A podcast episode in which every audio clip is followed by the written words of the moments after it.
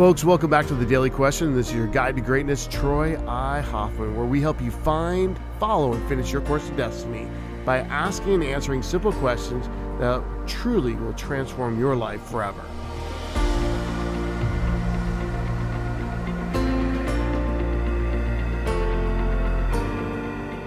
The question of the day is this it's basically he's starting a company, he's trying to figure out who to hire and when to hire these people and and how is it going to affect the long-term play or not? Is it, should i get somebody cheap spend the money on more expensive? All kinds of questions wrapped up. So on this one we're going to go with this. We're going to rephrase it this way. We're going to say how does your first hires of an organization affect the company culture and i'm going to start with that because company culture will make or break everything the way people interact the way people work, the way people show up, the way people grind, the way people actually pour their hearts into a place will truly impact the success or failure of a company and the growth trajectory and how far it will or will not go.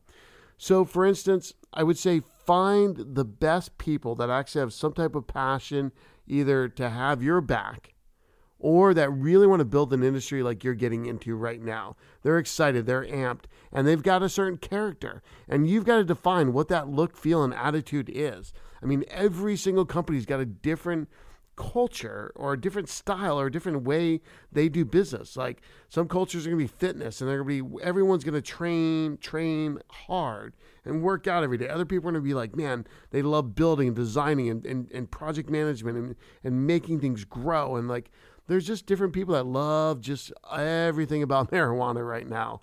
And they're going to want to grow the best plants and smoke the best weed. And that's going to be part of the company culture. When they sell it, they are going to really understand what they're selling because it does matter. And you've got to find people that, A, well, one, you got to be willing to fire people. If they ain't working, they've got to go quickly. And that is a very tough thing. And I still am constantly learning this lesson. Be slow to hire. Go through a really in depth process of really identifying what you want as a meme.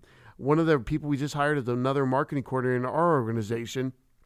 The meme was simply the ability to be like a wedding planner, have tons of style, but yet super detailed at the same time. And literally, we, we ran across someone that had built their own restaurant and was actually doing wedding planning on the side and I mean, she was just a perfect fit for this company. So be super clear on the type of person you're targeting because literally, and finding the best that you possibly can afford at each stage because it will pay dividends later. It may cost you more now, it may cost you pain, but it'll, it'll save you so much time and money in the future. It's not even funny. So, folks, go find those people that are going to support your dream, support your vision, and help you go to that next level. That we can have a common vision and a common dream, even together, is even 10x even better. So, folks, thank you for listening. The question is this who do you need to go find to be a part of your vision that you've got, or be part of your co vision you may even have with them, and move this whole company,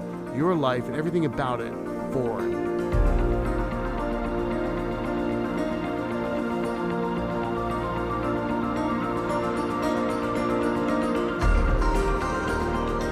Folks, thank you for listening to the Daily Question.